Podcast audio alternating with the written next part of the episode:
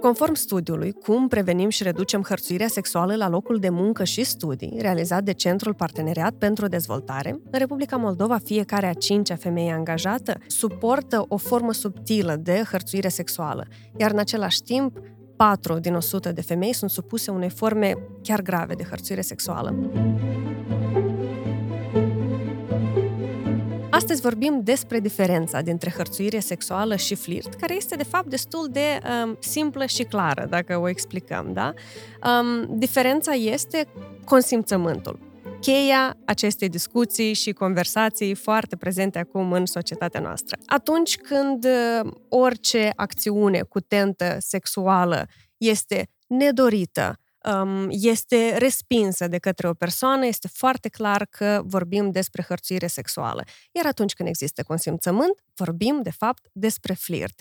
Um, despre situația din țara noastră la acest capitol, um, despre legislație, um, opinii și păreri și experiențe despre cum recunoaștem hărțuirea sexuală și cum recunoaștem flirtul, o să discutăm astăzi. Vorbim cu Milena Rusu, care este fondatoare Feminism MD, vorbim cu psihologa Tatiana Turchină și vorbim cu Ciprian Raiețchi. Bună ziua și bine ați venit! Salut! Bună ziua! Uh, bun, eu mă numesc Anastasia Condruc, voi modera acest podcast uh, și, în primul rând, înainte de a începe discuția noastră, aș vrea să precizez că acest podcast este realizat în cadrul campaniei globale care se numește 16 zile de activism împotriva violenței în bază de gen. Uh, campania se desfășoară anual în perioada 25 noiembrie-10 decembrie și, uh, de fapt, campania își propune să uh, arate că violența împotriva femeilor este cea mai gravă formă de abuz al drepturilor omului în, în prezent în societatea noastră. Um, să începem atunci și să începem cu începutul. Haideți să discutăm care este diferența între flirt și hărțuire sexuală um, și haideți să încercăm să vedem acest subiect uh, din punctul de vedere al unei persoane care um, poate suferi hărțuirea sexuală, da? Um, cum o recunoaștem? Ciprian. Diferența se... Diferența, până la urmă, merge la un aspect foarte simplu. Persoana care, pri... care primește acel flirt pe care încerci să-l oferi, de exemplu, acea persoană cum se simte? Ea se simte pusă la colț, se simte incomod, se simte de parcă nu poate ieși din situație sau de parcă n-ar vrea să fie în acea situație sau se simte confortabil sau se simte bine. Și atunci, na, comunicarea poate fi o modalitate să afli chestia asta, niște chestii care le vom discuta puțin mai încolo. Dar, foarte simplu, se limita, se ajunge această întrebare la acest factor. Cum se simte persoana care primește acea cuvinte sau acea, acel flirt pe care îl oferi sau îl direcționezi. Bun, mulțumesc.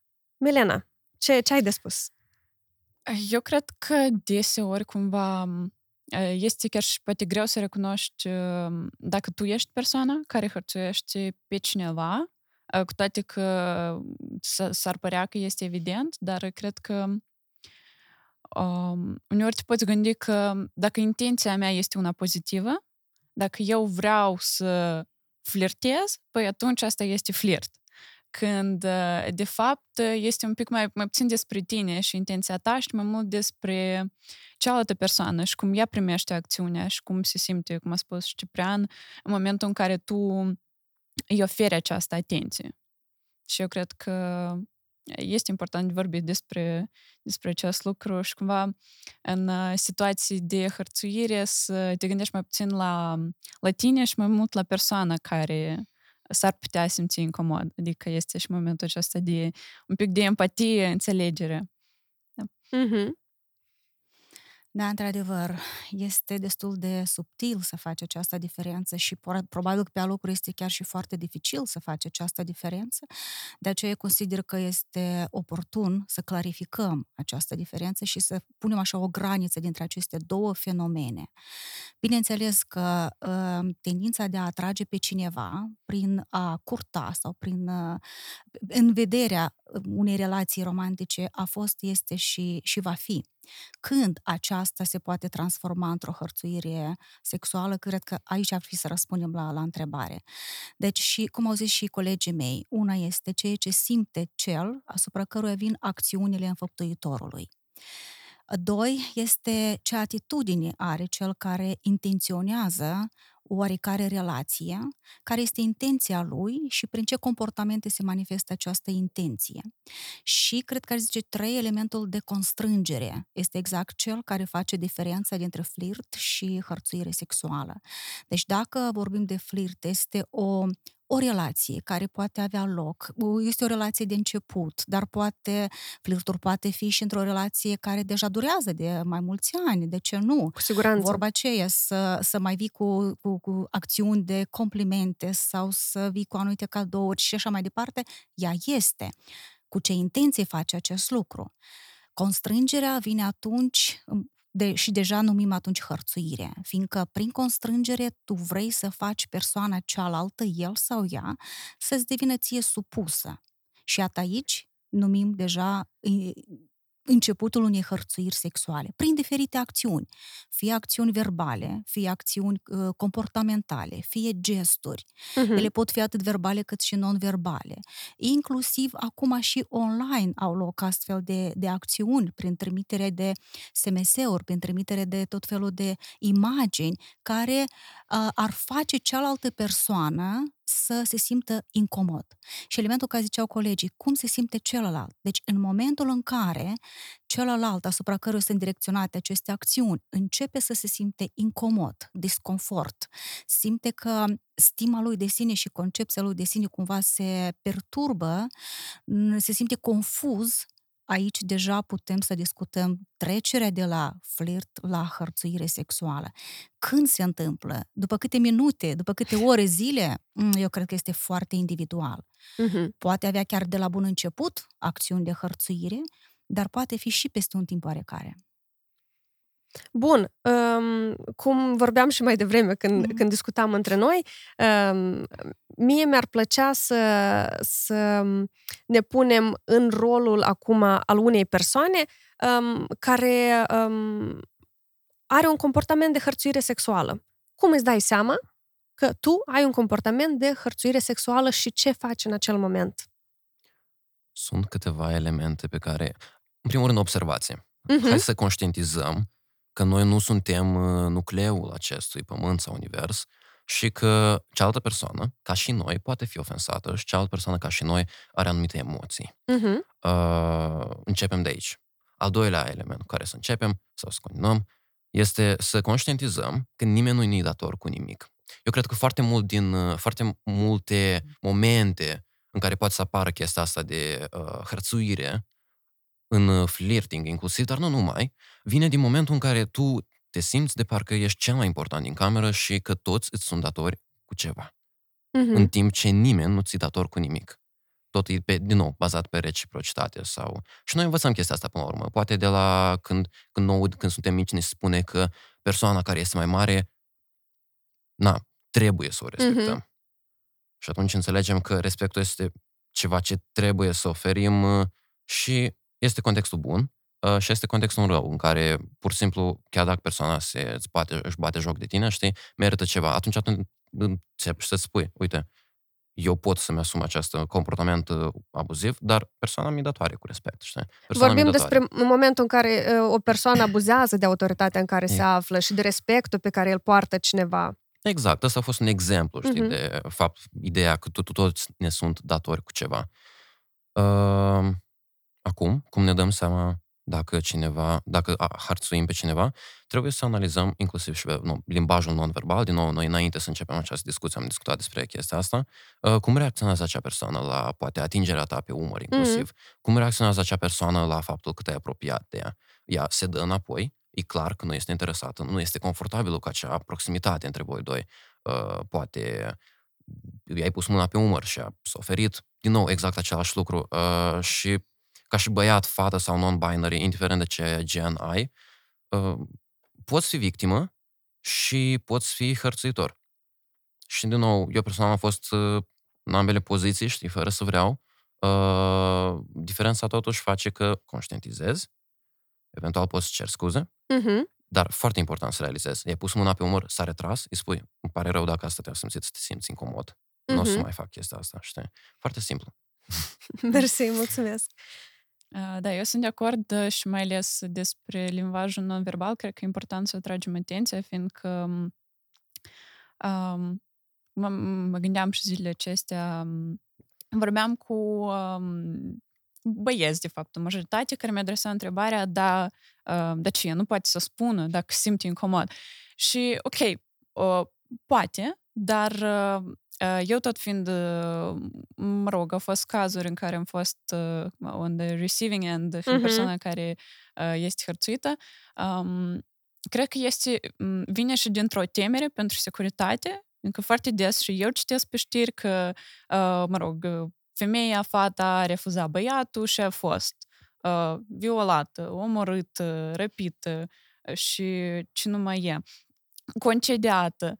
Și cumva cred că m, în poziția, în societatea în care suntem acum, poziția care au femeile și uh, posibilă teamă, cred că este foarte important de conștientizat că um, poate, m- m- mai ales dacă ești o persoană necunoscută și vrei să faci cunoștință cu cineva, cred că în special atunci trebuie de atras atenție la limbajul non-verbal, fiindcă persoana poate să se teamă într-adevăr să-ți spună direct, uite, nu, nu sunt interesată, îmi pare rău. Mm. Vorbind cu niște prieteni, vreau put să adaug o chestie. Te rog. Uh, am, am înțeles, pentru că tot eram curios, știi? Apare întrebarea asta din partea băieților tot timpul. De ce nu Mhm. face clar? Spune nu, știi? Da. Și Da. după când spune nu, spune, dar eu credeam că a spus nu într-un sens sexual, că ea vrea, știi? Da, de da, fapt da. era Am da. spus Nu, Eu vreau, ca... de fapt era da, știi? Uh, băi, e foarte simplu. Uh, atrage atenția, în primul rând, deci ce am auzit, știi, din partea unor Mhm. prieteni de ale mele când am discutat cu ele pe subiectul ăsta, poate să apară deci, frica asta, care pur și simplu te, te, te îngheață. Mm. Imaginează-ți Da. treci în fața unui public și îngheți. Ai uitat tot ce ai de spus. Deci, poate să simtă exact așa, când un tip pe care nu-l cunoști vine și pune mâna pe tine, știi? Și nu, eu am observat chestia asta și când observ chestia asta, înțelegi și conștientizezi mult mai bine. Eu eram într-o rebus, pur și simplu, și era o fată în fața mea și pur și simplu un tip în vârstă vine și își permite să înceapă să îi facă comentarii și să Mhm. pună mâna Mhm. pe ea. Deci, și fata pur și simplu nu a reacționat, dar asta înseamnă, nu înseamnă că au acceptat chestia asta. Și deja a trebuit eu să intervin pentru că nimeni nu inter- nu intervenea, știi? Dar nu asta contează. Contează faptul că fata atunci nu s-a simțit destul de confortabilă să răspundă, știi? Și atunci, inclusiv și responsabilitatea noastră ca și persoane care sunt în jurul Mhm. mm-hmm. unui astfel de eveniment, să intervenim, știi? Pentru că Mhm. fata chiar poate să fie într-un moment, sau O să băiatul. discutăm și despre asta neapărat. Mhm. Exact. Uh, Dar pentru tine era Dar- clar că ea era într-o situație în care nu se simțea confortabil. Da, Mm. da. Uh, Vreau- Doamna da, Tatiana, da, vă rog. sigur că vreau și eu aici să, să concretizez și să completez uh, răspunsurile colegilor. Este că, uh, din perspectiva, și mă gândeam acum la persoana tânără, adultă, care ajunge să prezinte un comportament de hărțuire sexuală, uh, mă gândeam, s-ar putea ca uh, o bună parte din aceștia, din aceste persoane, pur și simplu să, într-adevăr, să nu conștientizeze că acele acțiuni sunt, de Mhm. fapt, de tentă uh, de hărțuire sexuală.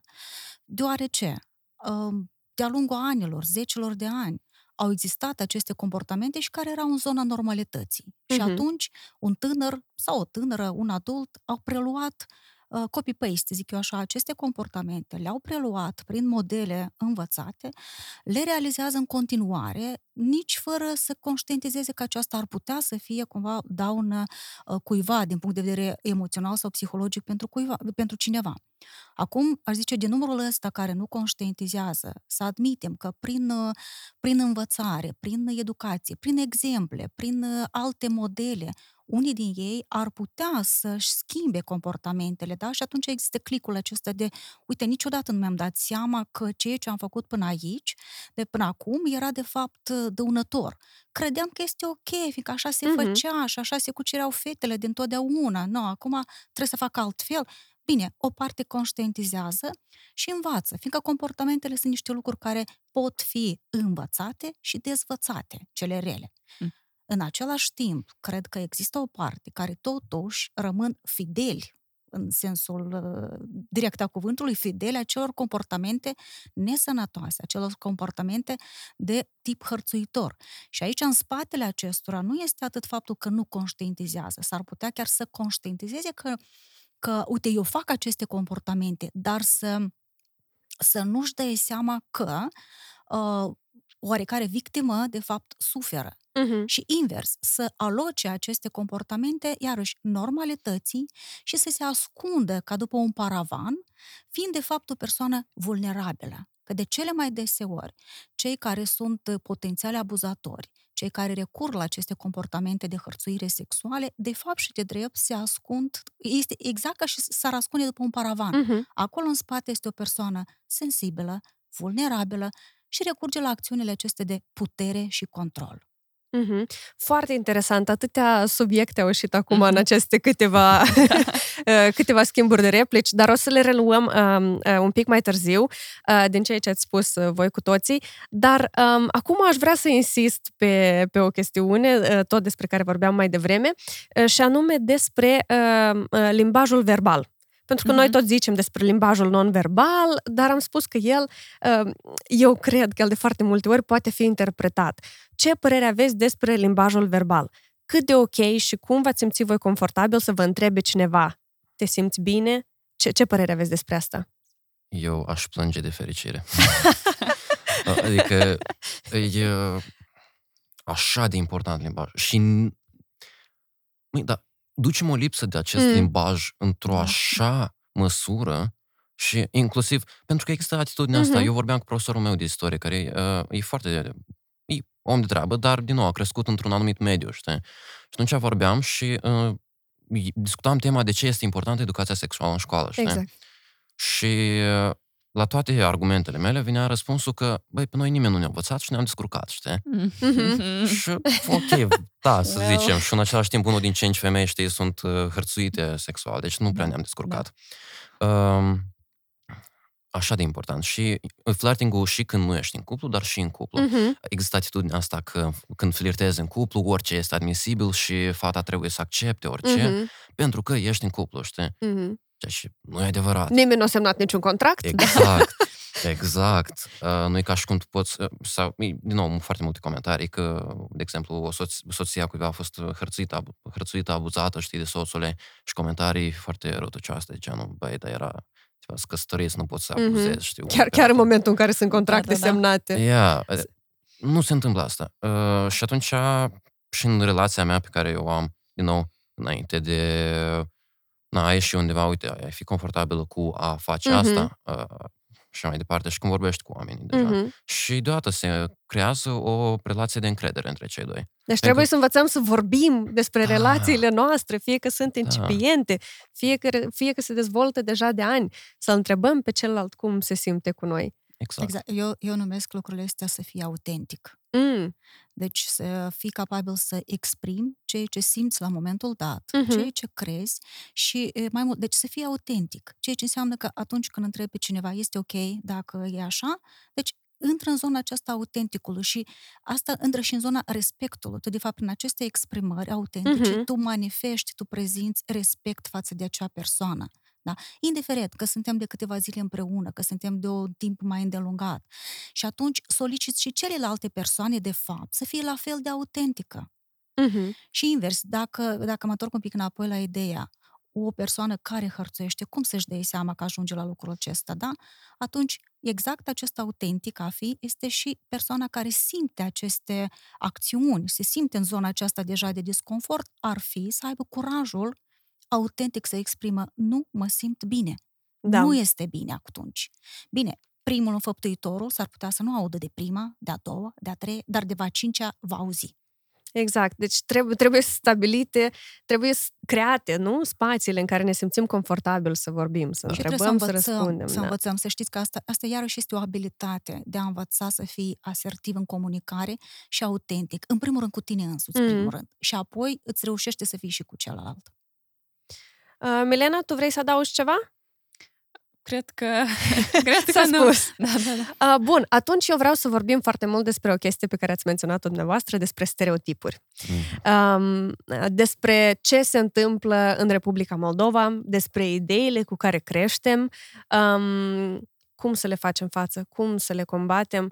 Um, ceea ce spuneați un pic mai devreme despre faptul că uh, uneori își dă seama, uneori nu își dă seama, sau poate uneori își dă seama, dar nu realizează cât de grav este ceea ce ziceai tu despre profesorul tău, că am supraviețuit și supraviețuirea asta Mhm. înseamnă cu totul altceva. Uh, care sunt chestiile, ideile care vă vin în minte când vorbim despre stereotipurile astea în țara noastră? Cred că m, faptul că fetele trebuie să uh, să aștept, adică cumva um, că fetele n-ar trebui să facă primul pas. Uh-huh. Dacă trebuie să Mhm. aștepte băiatul să le scrie, să le cheme undeva, nu știu. Um, ceea ce tot um, mi se pare că face parte dintr-o problemă mai mare, fiind că um, bărbatul ar trebui să fie cel care are puterea și el fiind cel care are puterea, el hotărăște. Și când se începe, când se termină. Adică el parcă este mai autoritar în relație, dar... um, um, Cel care decide. până la da, urmă. da, da. El a decis să mă cheme, el a decis, mă rog. Dar um, nu cred că este drept. Nici um, cumva nici chestiile astea care, care poate par bune că bărbatul trebuie să plătească uh, Mhm. într-un restaurant sau bărbatul trebuie Mhm. să deschidă ușa. Um, sigur, e, e nice, e, e bine dacă ești într-o relație și tu te simți confortabil, bun, cred că să deschizi ușa- ușa asta nu este un, o, o chestie așa de intimă sau ceva care ar putea să provoace disconfort, dar um, chiar și plata la restaurant, cred că mie nu mi-ar fi, eu nu cred că m-aș simți ok dacă ies în oraș cu un băiat prima oară și, nu știu, ne ducem poate la un restaurant mai scump sau, nu știu, unde ne ducem și el achită pentru tot. Uh-huh. Adică, uh, cumva, cred că um, ar trebui să ne dezvățăm și de stereotipurile rele, uh-huh. dar și de cele bune, fiindcă chiar și cele bune care parcă femeia este fragilă, ea trebuie să fie protejată, este ca o floare, trebuie să avem grijă de dânsa. Asta tot este sexism, numai că e, e sexismul ăsta benevol, e sexismul ăsta Mhm. care așa se ascunde, Voalat. parcă, da, da, da, parcă este ceva bun, dar uh, e ca, ca calul acela troian care Da, da. intră și că, de fapt, acolo sunt uh, mai multe probleme care vin împreună cu așa afirmații. Uh-huh. Mulțumesc. Uh, Tatiana? Da, mă gândesc acum la lucrul ăsta. La lista întreagă de da, stereotipuri. eu îmi amintesc că încercam să-mi eu cumva așa. E acolo atâtea de multe și nu cred că e cazul acum să le facem așa o listă, că într-adevăr uh, le putem citi, le găsim aceasta. O întrebare este de unde și ce facem cu ele. De unde asta clar lucru, că este istoric vorbind, dintotdeauna a existat această diferență, femeia este la un anumit loc, bărbatul este pus pe piedestal. Asta a fost, este și este înrădăcinat în mintea, în inconștientul nostru, în subconștientul nostru. Mhm. Este o rădăcină, da? Să scoți acest element înrădăcinat uh, nu se va întâmpla într-o zi, două, s-ar putea să fie nevoie de decenii, dar mie îmi place foarte mult că noi am mișcat carul din loc deja. Deja Mhm. suntem mult mai bine. Iată, eu în discuție cu mulți tineri deja sesizez că ei vin deja cu altă concepție. Și iată, uh, chiar și colegii aici vorbesc de alte concepții și alte idei, care sunt lucru un foarte, un foarte bun. Ce-i drept? Asta este în contradicție cu uh, o bună parte din uh, generațiile anterioare, Mm. Mhm. uh, cărora le vine mult mai greu să înțeleagă această diferență, fiindcă, iarăși am zis, dintotdeauna au fost așa. În același timp, eu aș zice că, m, dacă aș încerca să explic cum se menține aceste lucruri, un mecanism care menține aceste stereotipuri, inclusiv manifeste și prin acțiunile de hărțuire sexuale, este uh, comportamentul uh, și, și a femeilor care întăresc acest comportament. Adică faptul că și femeile zic, păi este așa, Mhm. Păi așa a fost Mhm. mm-hmm. dintotdeauna. Eu trebuie să fiu cea supusă. Eu trebuie să aștept până vine uh, băiatul la mine. Mama transmite astfel de stereotipuri fetei. Mm-hmm. Și îi Mhm. spune, fii atent, până nu te invită el, n-ai ce căuta. Până nu-ți vine el cu flori, nu accepta. Uh, Dacă îți, dă, îți vine mai multe complimente, deci te iubește. Deci, vedeți, sunt mesaje transmise chiar de părinți fetei mm. și atunci uh, eu, eu le văd în zona adulții întăresc aceste comportamente, întăresc aceste stereotipuri, nu neapărat din, uh, din intenție rea. Absolut. Mm-hmm. E ca, asta ei este vor binele, momentul. ei vor binele. Din cea mai bună intenție de Da. a-și proteja fica, ea întărește comportamentul Mm. acesta a băieților. Și atunci Mhm. vrem ca să schimbăm acest proces. Noi, uh, eu din totdeauna am fost adeptul că dacă vrem să schimbăm, să schimbăm și să spargem niște stereotipuri, lucrăm cu ambele genuri. Mhm. Și cu fetele și cu băieții, și cu tinerele și cu tinerii, și cu bărbații și cu femeile lucrăm. Doar așa noi pu- vom putea să producem această schimbare. Da, e adevărat, unii vor reacționa mai rapid, fiindcă depinde foarte mult și de flexibilitatea cognitivă a persoanei, da? cât Mm. este de flexibil la schimbări. Da? Altcineva va avea nevoie de un timp mult mai îndelungat. Dar uh, eu uh, mă bucur foarte mult că noi, repet, am, schimb, am mișcat carul din loc. Deja Mhm. este, este mai bine. Mm. Însăși faptul că ne-am adunat aici și vorbim Da. despre Exact. lucrurile astea. liber și deschis vorbim despre Da. lucrurile astea fără jenă.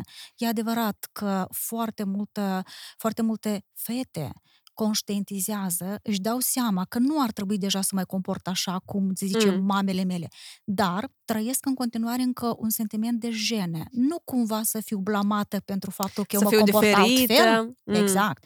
Mhm. Și atunci uh, neîncrederea aceasta în noi comportamente, în noi reacții, în noi idei, în noi concepții, de fapt nu atât noi cât de fapt uh, altfel, deci Mhm, în favoarea eg- egalității, uh, neavând susținerea din jur, fie că e susținerea din partea părinților, fie că e susținerea din partea colegilor, neavând un grup de suport care ar fi cu Mhm. aceeași idei, da? ele rămân în continuare în zona. Și vreau să vă zic că ele în cazul dat se simt uh, mai vulnerabile, fiindcă sunt mai confuze.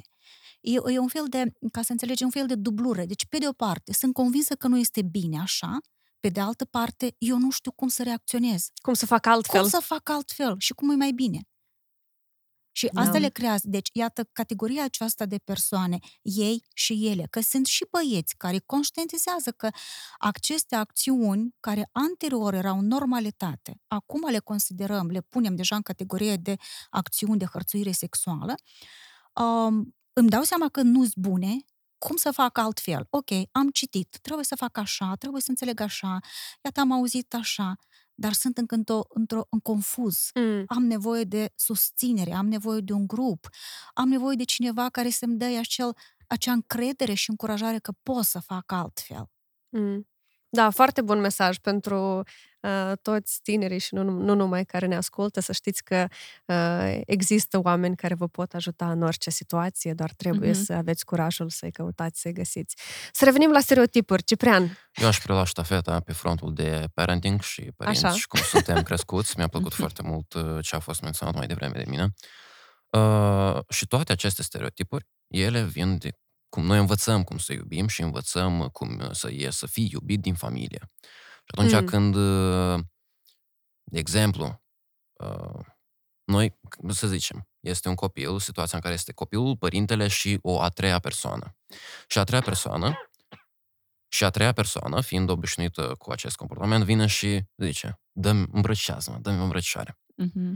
Și atunci sunt două opțiuni prin care, părin- pe care părintele poate lua, știi, dacă copilul nu merge spre acea îmbrăcișare. Sau zice, hai îmbrăcișează-l pe badea, nu știu, cu, cu tărică, că te-a rugat tare Da, da. frumos. dai un puplu mătușa Lida. Da. Da, Și mie mi-a venit ideea asta, dă un Sau- pup, că e Exact, nana, mătușa, Exact, bunica. de Exact. mici, de mici. că din nou, noi suntem datori să oferim acea îmbrăcișare. Că de ce Afecțiunea nimeni nu noastră, știe, da. că Dumnezeu știe de ce, dar Dumnezeu știe de ce. Sau a doua opțiune în care spui, uh, nu știu, Cristina, să zicem, numele fetiței. Cristina, uite, tu vrei să-i dai o îmbrăcișare? Cristina spune, nu, nu vreau. Bine, nu îi dai o îmbrăcișare. Și uite așa învățăm de când suntem mici consentul. Și de ce este Mhm, important să mhm. zici, băi, uite, nu vreau. Și atunci povestea un uh, părinte care mă cunoșteam uh, despre experiența asta și că a făcut asta Mm. și persoana Badea cu tărică, de care l-am menționat, era ofensat. Că de ce nu, nu l-am îmbrățișat, știi? Da. Și din nou, în colecție, nu contează că cealaltă persoană e ofensat, tu nu ești responsabilă pentru emoțiile și cum simte Mm. acea persoană. Mhm. Uh, și indiferent dacă ești băiat, fată, non-binary, whatever, știi? Aceste chestii le înveți din copilărie. Și atunci noi le aplicăm și devenim sau victimă sau hărțuitor. Și atunci, na, cu conversație faină, uh, putem să evităm foarte multe din aceste probleme și cu educație, la care o să revenim mai târziu.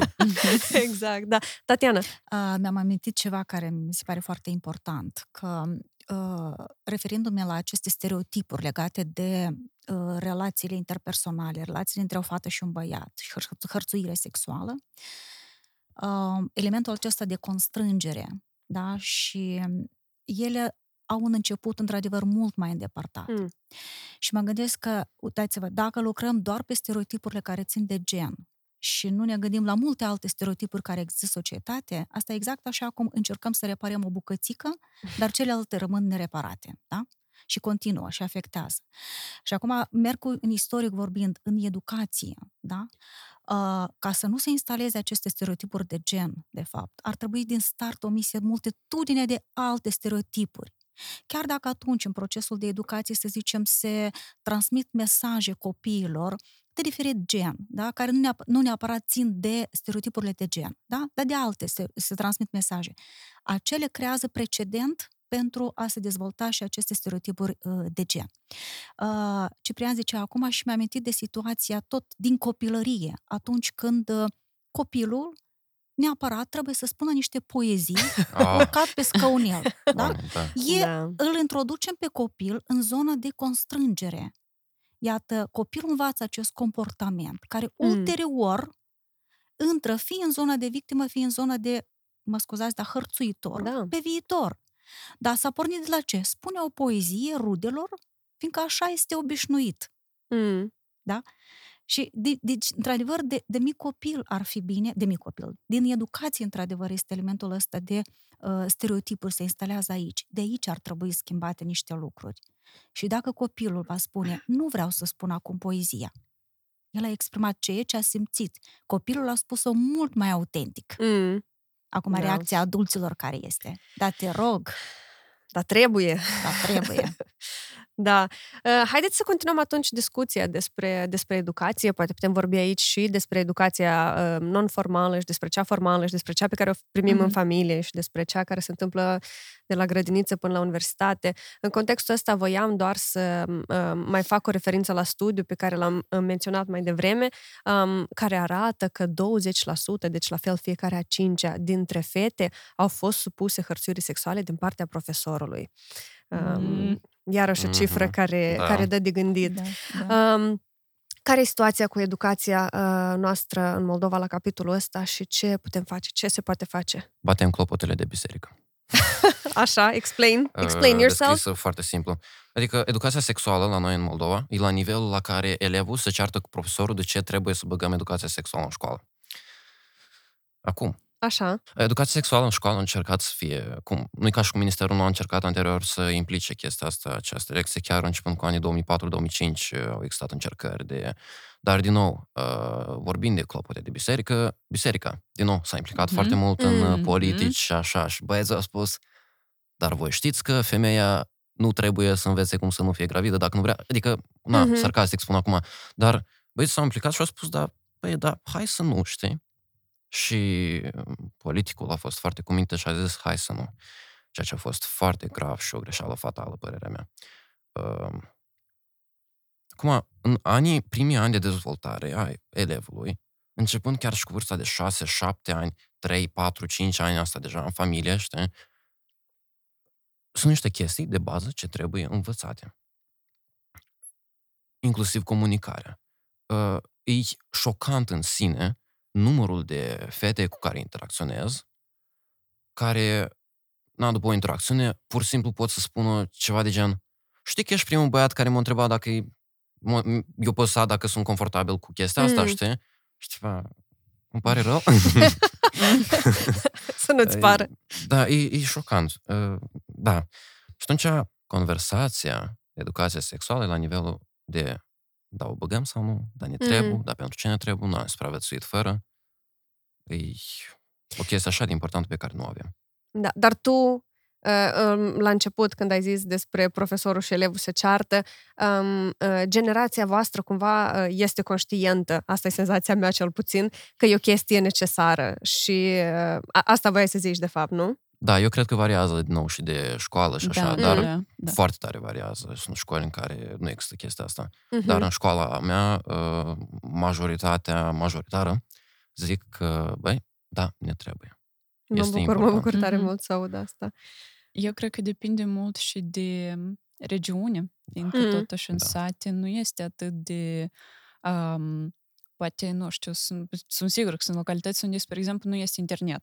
Și nu știu, nu știu cât e de eficient. Eu, spre exemplu, ca o persoană care a învățat tot, absolut tot ce cunosc aproape despre feminism și um, egalitate de gen și educație sexuală, um, am învățat-o de pe internet. Nu știu dacă Uh, nu, nu știu cât de eficient ar fi, de exemplu, să, să lectorezi o carte cumva și să, Da. să înveți despre asta. Și, m, da, eu cred că este important de introdus, fără nicio îndoială, este important, trebuie să avem educație sexuală în școli, fiindcă este cu mult mai relevant la viața de zi cu zi decât ar fi o vastă majoritate din subiecte care noi le învățăm la școală, Mm. mai ales um, odată cu adolescența, când uh, sunt niște schimbări care se întâmplă cu corpul tău și nu toți părinții sunt deschiși să vorbească cu copiii despre asta, dar nici nu toți copiii sunt ok ca Mhm. părinții, fiindcă atunci când nu a existat nicio comunicare despre m, educația sexuală, mă rog, sex în general în familie și pe urmă fata împlinește 16 ani și părinții vor să aibă acest de sex talk. Eu, spre exemplu, foarte tare n-am vrut să am această conversație cu părinții, fiindcă într-adevăr este incomod, fiindcă Mhm. N-ai vorbit niciodată despre asta, asta este un subiect tabu, asta este un subiect închis, asta e un subiect rușinos și uh, parcă mă simțeam că ei, uh, ei uh, mă, uh, spune punishing me, Pedepsesc. Mă Penalizează. pedepseau pentru ceva, că eu trebuia să stau și să ascult că... Um, și tot așa, nici nu a fost direct, a fost așa ca prin voal Mm. cumva că uh, ș- se mai întâmplă situații, că cu tine să nu se Când din întâmple. greșeală Da, nimerești da, da. într-un apartament. nu, că, că din greșeală uneori e ca la mine în sat, a fost un caz, și adică nu a fost ceva, niște cuvinte directe, un limbaj Mm. care să fie așa de deschis și m, cred că este foarte grav și trebuie să fie neapărat introdus în școli. Eu um, foarte tare aș vrea să, să văd asta în, în viața mea, dar și să fie o educație corectă, Mhm. să nu fie o educație prin abstinență Da. introdusă de, mă rog, uh, nu știu, biserică sau cine știe ce, că până la căsătorie nu trebuie deloc să faci sex și um, chiar și chestia asta mi se pare că există dacă ești pe ciclu, nu poți intra în biserică sau după Mhm. ce naști este o perioadă în care ești necurată și nu poți intra în biserică. Adică niște mă rog, ni- niște... Um, vreau, vreau să fie bazat pe știință, bazat pe Mhm. research, bazat pe um, ceea ce au nevoie adolescenții. Pe empatie? Da, neapărat pe, pe respect, pe comunicare, pe să învețe mai multe valori și eu cred că uh, lumea foarte mult se teme atunci când aud fa- asta, educația sexuală, asta parcă se, se egalează la haideți să facem o chemare a adolescenților să ducă să facă sex. Parcă educația sexuală e ca um, m, sexul nu era, adolescenții nu știau, dar să inventăm acum și o sexul. să fie introdusă educația sexuală și ei să apuce să ducă să fac sex. Asta nu e drept, uh, evident, și um, nu știu, mă gândesc poate pe viitor ea o să fie introdusă sub numele dezvoltare Mm. personală, aceeași dezvoltare personală sau poate sub un nume care nu este atât de înfricoșător Mhm. posibil. Dar uh, cred că este important și de, m, de um, învățat profesorii despre Mhm. aceste Da. lucruri, fiindcă mi s-a întâmplat și mie să fiu hărțuită de un profesor în sala de clasă plină, uh, comentarii referitor la... Deci eu aveam 13-14 ani la momentul dat, liceu privat, nu este, n- mă rog, dacă într-un liceu privat, un profesor destul de prestigios la noi în Moldova, care um, inclusiv uh, predă și uh, este, m, nu știu, avea, avea un post la, la o biserică ceva Mm. din, din comunitatea lui, care comenta m, referitor la modul cum îmbrac. Ginșii mei sunt prea strânși, că uh, cine știe, băieții o să se ducă acasă și um, m, mă rog, o să se masturbeze cu gândul la mine, așa niște comentarii com- complet uh, um, Deplasate. deplasate în, în contextul unei școli Și mm, cred că este important ca și profesorii să treacă,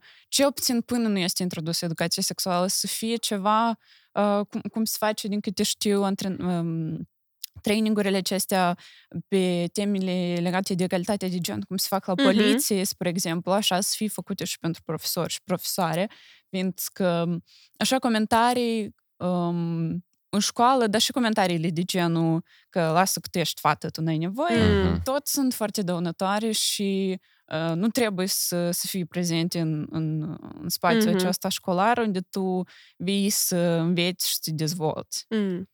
Și în general cred că e foarte important de stabilit un, un sistem de raportare a acestor abuzuri. Mm. Noi nu avem mm-hmm. nimic de genul ăsta, mai ales Absolut. în școli. Deci în școli tu vii nu e ca și cum tu ai fi beneficiarul, știi? Ca și cum tu vii pentru profesori și tu trebuie lor să le oferi, că ei sunt clienții tăi, știi? În timp ce nu e chiar așa. Mm. Și uh, primul lucru care voi încerca să-l fac fiind în Consiliul Școlii mele. Deci o linie verde de raportare a abuzurilor față de elevi din partea profesorilor și mm. altor elevi. Mm-hmm. E o chestie așa de banală și așa de importantă noi în orice alt domeniu, cum, în mod normal, uh, există o modalitate prin care raportezi abuzuri, o modalitate prin care uh, Bine, eu cred, scuze, eu Apreciez cred... activitatea unui profesor. Da, dar eu cred că este nevoie de astfel de uh, sisteme în toate domeniile. Eu, uh, uh, un, un pic uh, subiectul diferit, uh, și în medicină există atât de multă hărțuire sexuală în relația pacientului da. cu doctorul. Uh, dar haideți să revenim la, la educație și să vorbim despre egalitatea de gen, ce putem face. Uh, Tatiana, mm-hmm. uh, vreți să spuneți ceva? Da, este într-adevăr uh, un subiect uh, sensibil și pentru ca să ajungem la performanța de a diminua sau, în general, de a exclude uh, hărțuirile sexuale între tineri, adulți și așa mai departe, fie că e la serviciu, fie că într-o relație armonioasă, educația este elementul, uh, este elementul fundamental. Și noi știm foarte bine că educația are loc, eu zic așa, în familie, în instituțiile educaționale mm. și în societate. Eu nu exclud societatea din elementul educațional, chiar dacă discutând cu părinții, părinții zic că asta se face la școală, discutând cu cei de la școală, zic că asta se face în familie. Eu văd trei piloni mm-hmm. mari. Familia, instituțiile educaționale, ori aici intră și grădinița, mm-hmm. și școala, și centrele dezvoltative, și centrele comunitare, ele toți, toți se implică de fapt în educație. Și societatea la fel este elementul educației, fiindcă noi putem să învățăm anumite lucruri acasă, la școală, lucruri bune să învățăm. Deci să, să admitem că avem acei învățători, avem acei copii care au găsit acest numitor comun, limbă comună, discută, dar în societate rămâne tot același lucru. Deci, uh-huh. uh, și uh, deci asta era și societatea trebuie să se implice. Uh, acum, întrebarea este cum să se producă lucrul acesta. Sigur că, cum zic uh, colegii mei aici, au fost mari impedimente de a introduce niște discipline noi. Sigur că și eu cred că pe undeva ei și cred pe cei pe actorii educaționali care au încercat cumva să vină cu concepte noi, noțiuni noi sau cei ce ține de educație sexuală. Îi cred că le, le vine foarte greu. Îi mm-hmm. cred și de ce le vine foarte greu? Fiindcă au trăit complet în altă epocă complet diferită, în mm. care lucrurile erau așa cum erau. Majoritatea din ei nici nu sunt vinovați de faptul că ei nu, re, nu le reușește să schimbe cumva ceva. În același timp, nu pot să zic, există și cadre uh, didactice prodigioase care îndrăznesc, merg și chiar în, în pofida, de exemplu, uh, restricțiilor, să zic așa, cu, uh, sunt deschiși de a discuta despre mm-hmm. anumite lucruri cu, cu elevii. Da? Um, ce, ce ar zice așa, ar sugera probabil că tinerilor. Deci ei ar fi să, uh, să fie cei care să vină către părinți, către cadre mm. didactice, să vină cu ideea ce ar fi dacă am discutat despre acest subiect. Da? Uite, noi, pe noi ne-ar interesa să înțelegem mai mult. Dacă dumneavoastră nu puteți sau nu reușiți, poate invităm pe cineva. Da? Uh-huh. Și lucrul ăsta acum este oportunitate și este creat acest teren la care de discipline am putea să fie discuțiile, atât la educație pentru societate, cât și la uh, disciplina dezvoltare personală. Deci, uh-huh. cel puțin acum există terenul ăsta. De aceea, cumva foarte deschis aș veni către tineri. Încercați să fiți la fel de autentici și dacă un anumit subiect vă interesează, vreți să auziți uh, uh, niște dovezi științifice sau niște acțiuni care sunt într-adevăr bazate pe, pe, pe știință, uh, foarte frumos, asertiv, solicitați cadrelor didactice. Da? Mm. Acum, să nu vă așteptați că toți sau toate cadrele didactice vor fi la fel de deschise. Depinde foarte mult și voi cum adresați această solicitare. Dacă o adresați într-un mod agresiv, sigur că cumva uh, veți primi și o reacție nepotrivită din partea adulților. Dacă veți, o veți adresa într-un mod foarte atent, delicat, uh, cu respect față de cadrul didactic și chiar cu idei cum ați putea să realizați o astfel de, de activitate, mai ales că acum sunt foarte multe centre care ne pot oferi informații veridică, de ce să nu o faceți voi? Inițiativa voastră poate fi auzită. Mm. Și asta ar însemna exact elementul ăsta. Uite, noi tinerii vrem să înțelegem niște lucruri. Nu ne descurcăm. Internetul ne oferă tot felul de informații care s-ar putea să nu fie veridică. Vrem aici, în instituții, să clarificăm lucrurile. Inclusiv, ce este o hărțuire sexuală? Mm-hmm. Vă rugăm, organizați-ne ceva. Explicați-ne, vor, vorbiți-ne. Noi vrem uh-huh. aici să înțelegem acest lucru. Ce mm. înseamnă acest comportament? Ce înseamnă lucrul ăsta? Când este bine așa, când este bine altfel? Solicitați, dragi tineri. Da. Uh, fără presiune, fără presiune, dar da, iarăși comunicarea până la urmă e cheia. Exact, exact. Um, uh-huh. Este un subiect tare important pe care l-am menționat pe la început și la care aș vrea să revenim, um, anume despre um, gravitatea acestui act de hărțuire sexuală. Um, poate să vorbim un pic mai repede despre el, dar oricum aș vrea să-l trecem în revistă. Ce efecte poate avea hărțuirea sexuală um, asupra unei persoane? Tatiana. Sigur că nu poate, o hărțuire sexuală nu poate trece fără niște efecte, da? care poate fi de scurtă durată și de lungă durată. Depinde foarte mult de, de persoana asupra căruia sunt îndreptate aceste acțiuni, depinde de, hai să zic, forța euului ei, depinde de, iarăși, uh, are sau nu are un suport oarecare emoțional. Mm. Uh, reacțiile sunt foarte individuale, dar dacă aș lua așa în linii generale ce ar putea să se întâmple, da? cu intensități diferite și de la caz la caz diferit, dar efectele pot fi, în primul și în primul rând, în plan uh, psihoemoțional. Da?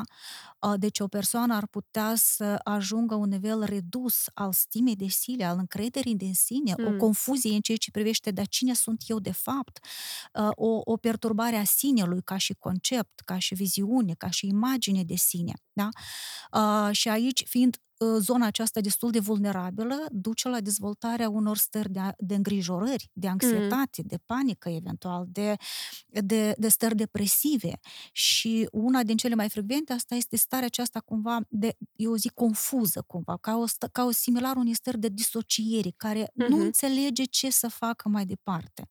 Este starea aceasta în care zici, cum când, unde, ce. E, e ca un impas în care parcă ai vedea în fața ta mai multe căi, dar nu știi pe care să o alegi. De ce? Fiindcă nu crezi nici în una din ele, dar în același timp tu vrei cumva să ajungi undeva. Da?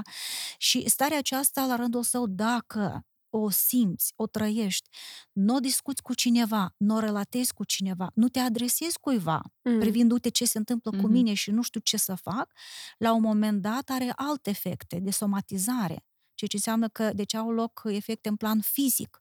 Persoana poate să dezvolte niște simptome somatice, respect ulterior ajunge la mm. medicul de la medic uh, pentru anumite tratamente.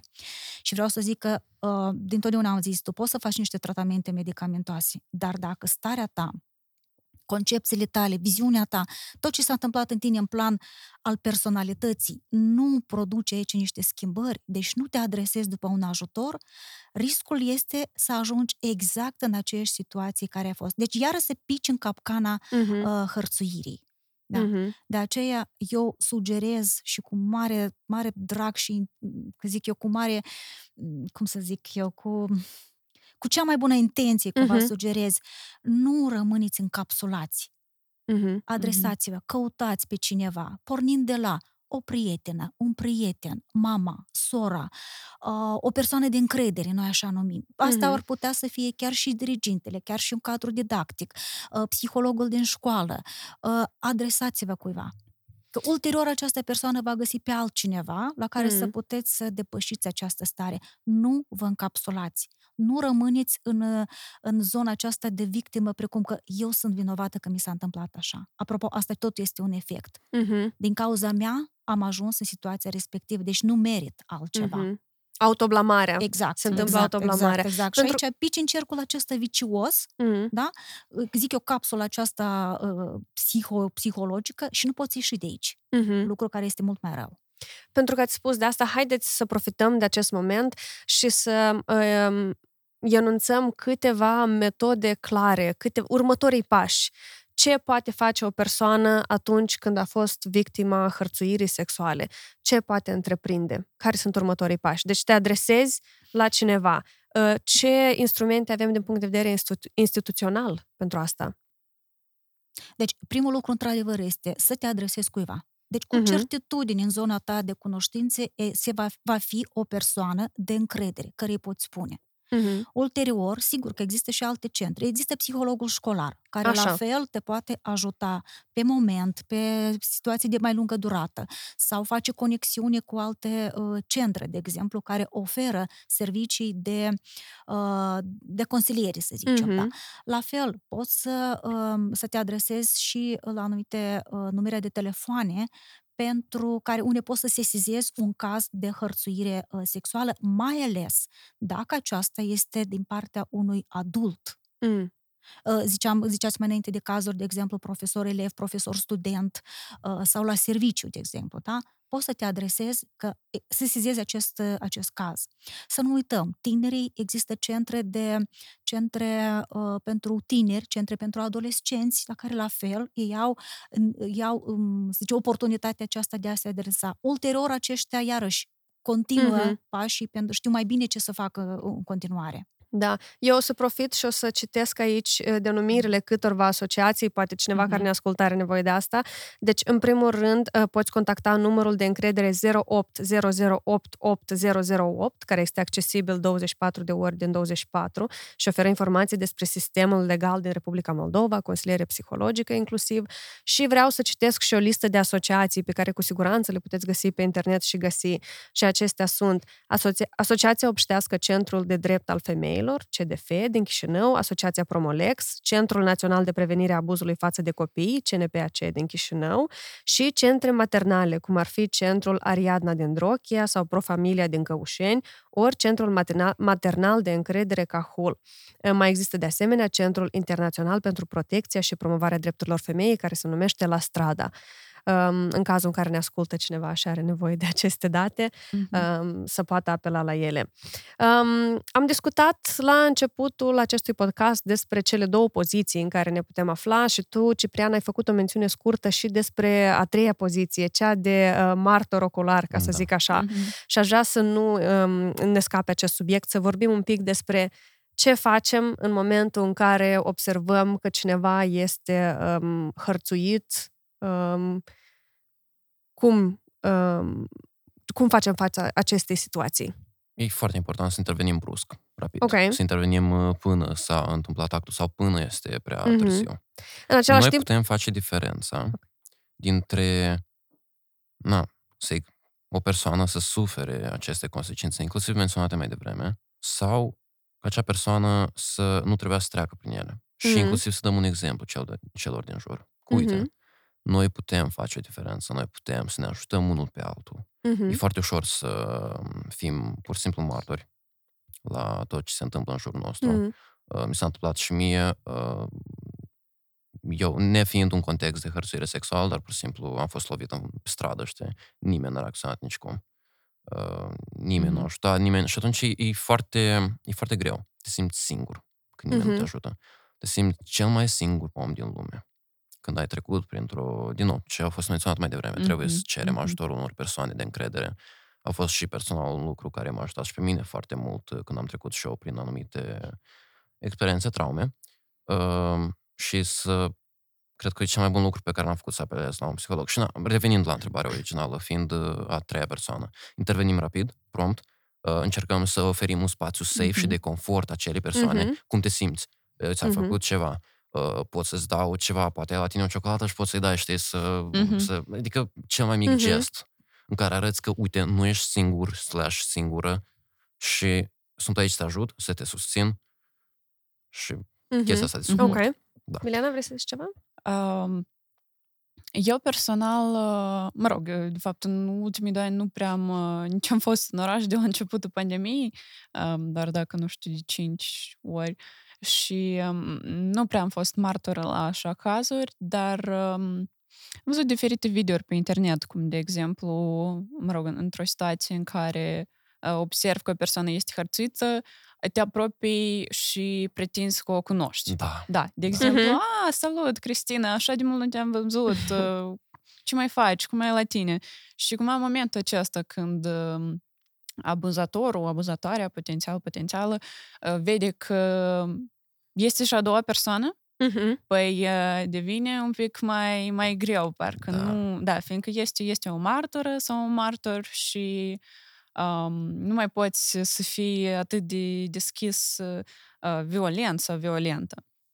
Și eu cred că asta tot este o metodă foarte bună, dar um, și pe plan de... Cred că este important de vorbit un pic și um, ce să fac eu dacă o prietenă de-a mea mi-a povestit că a fost Mhm. hărțuită, ce să Da. fac eu în caz că uh, cineva mi-a relatat că a trecut printr-o experiență traumatică.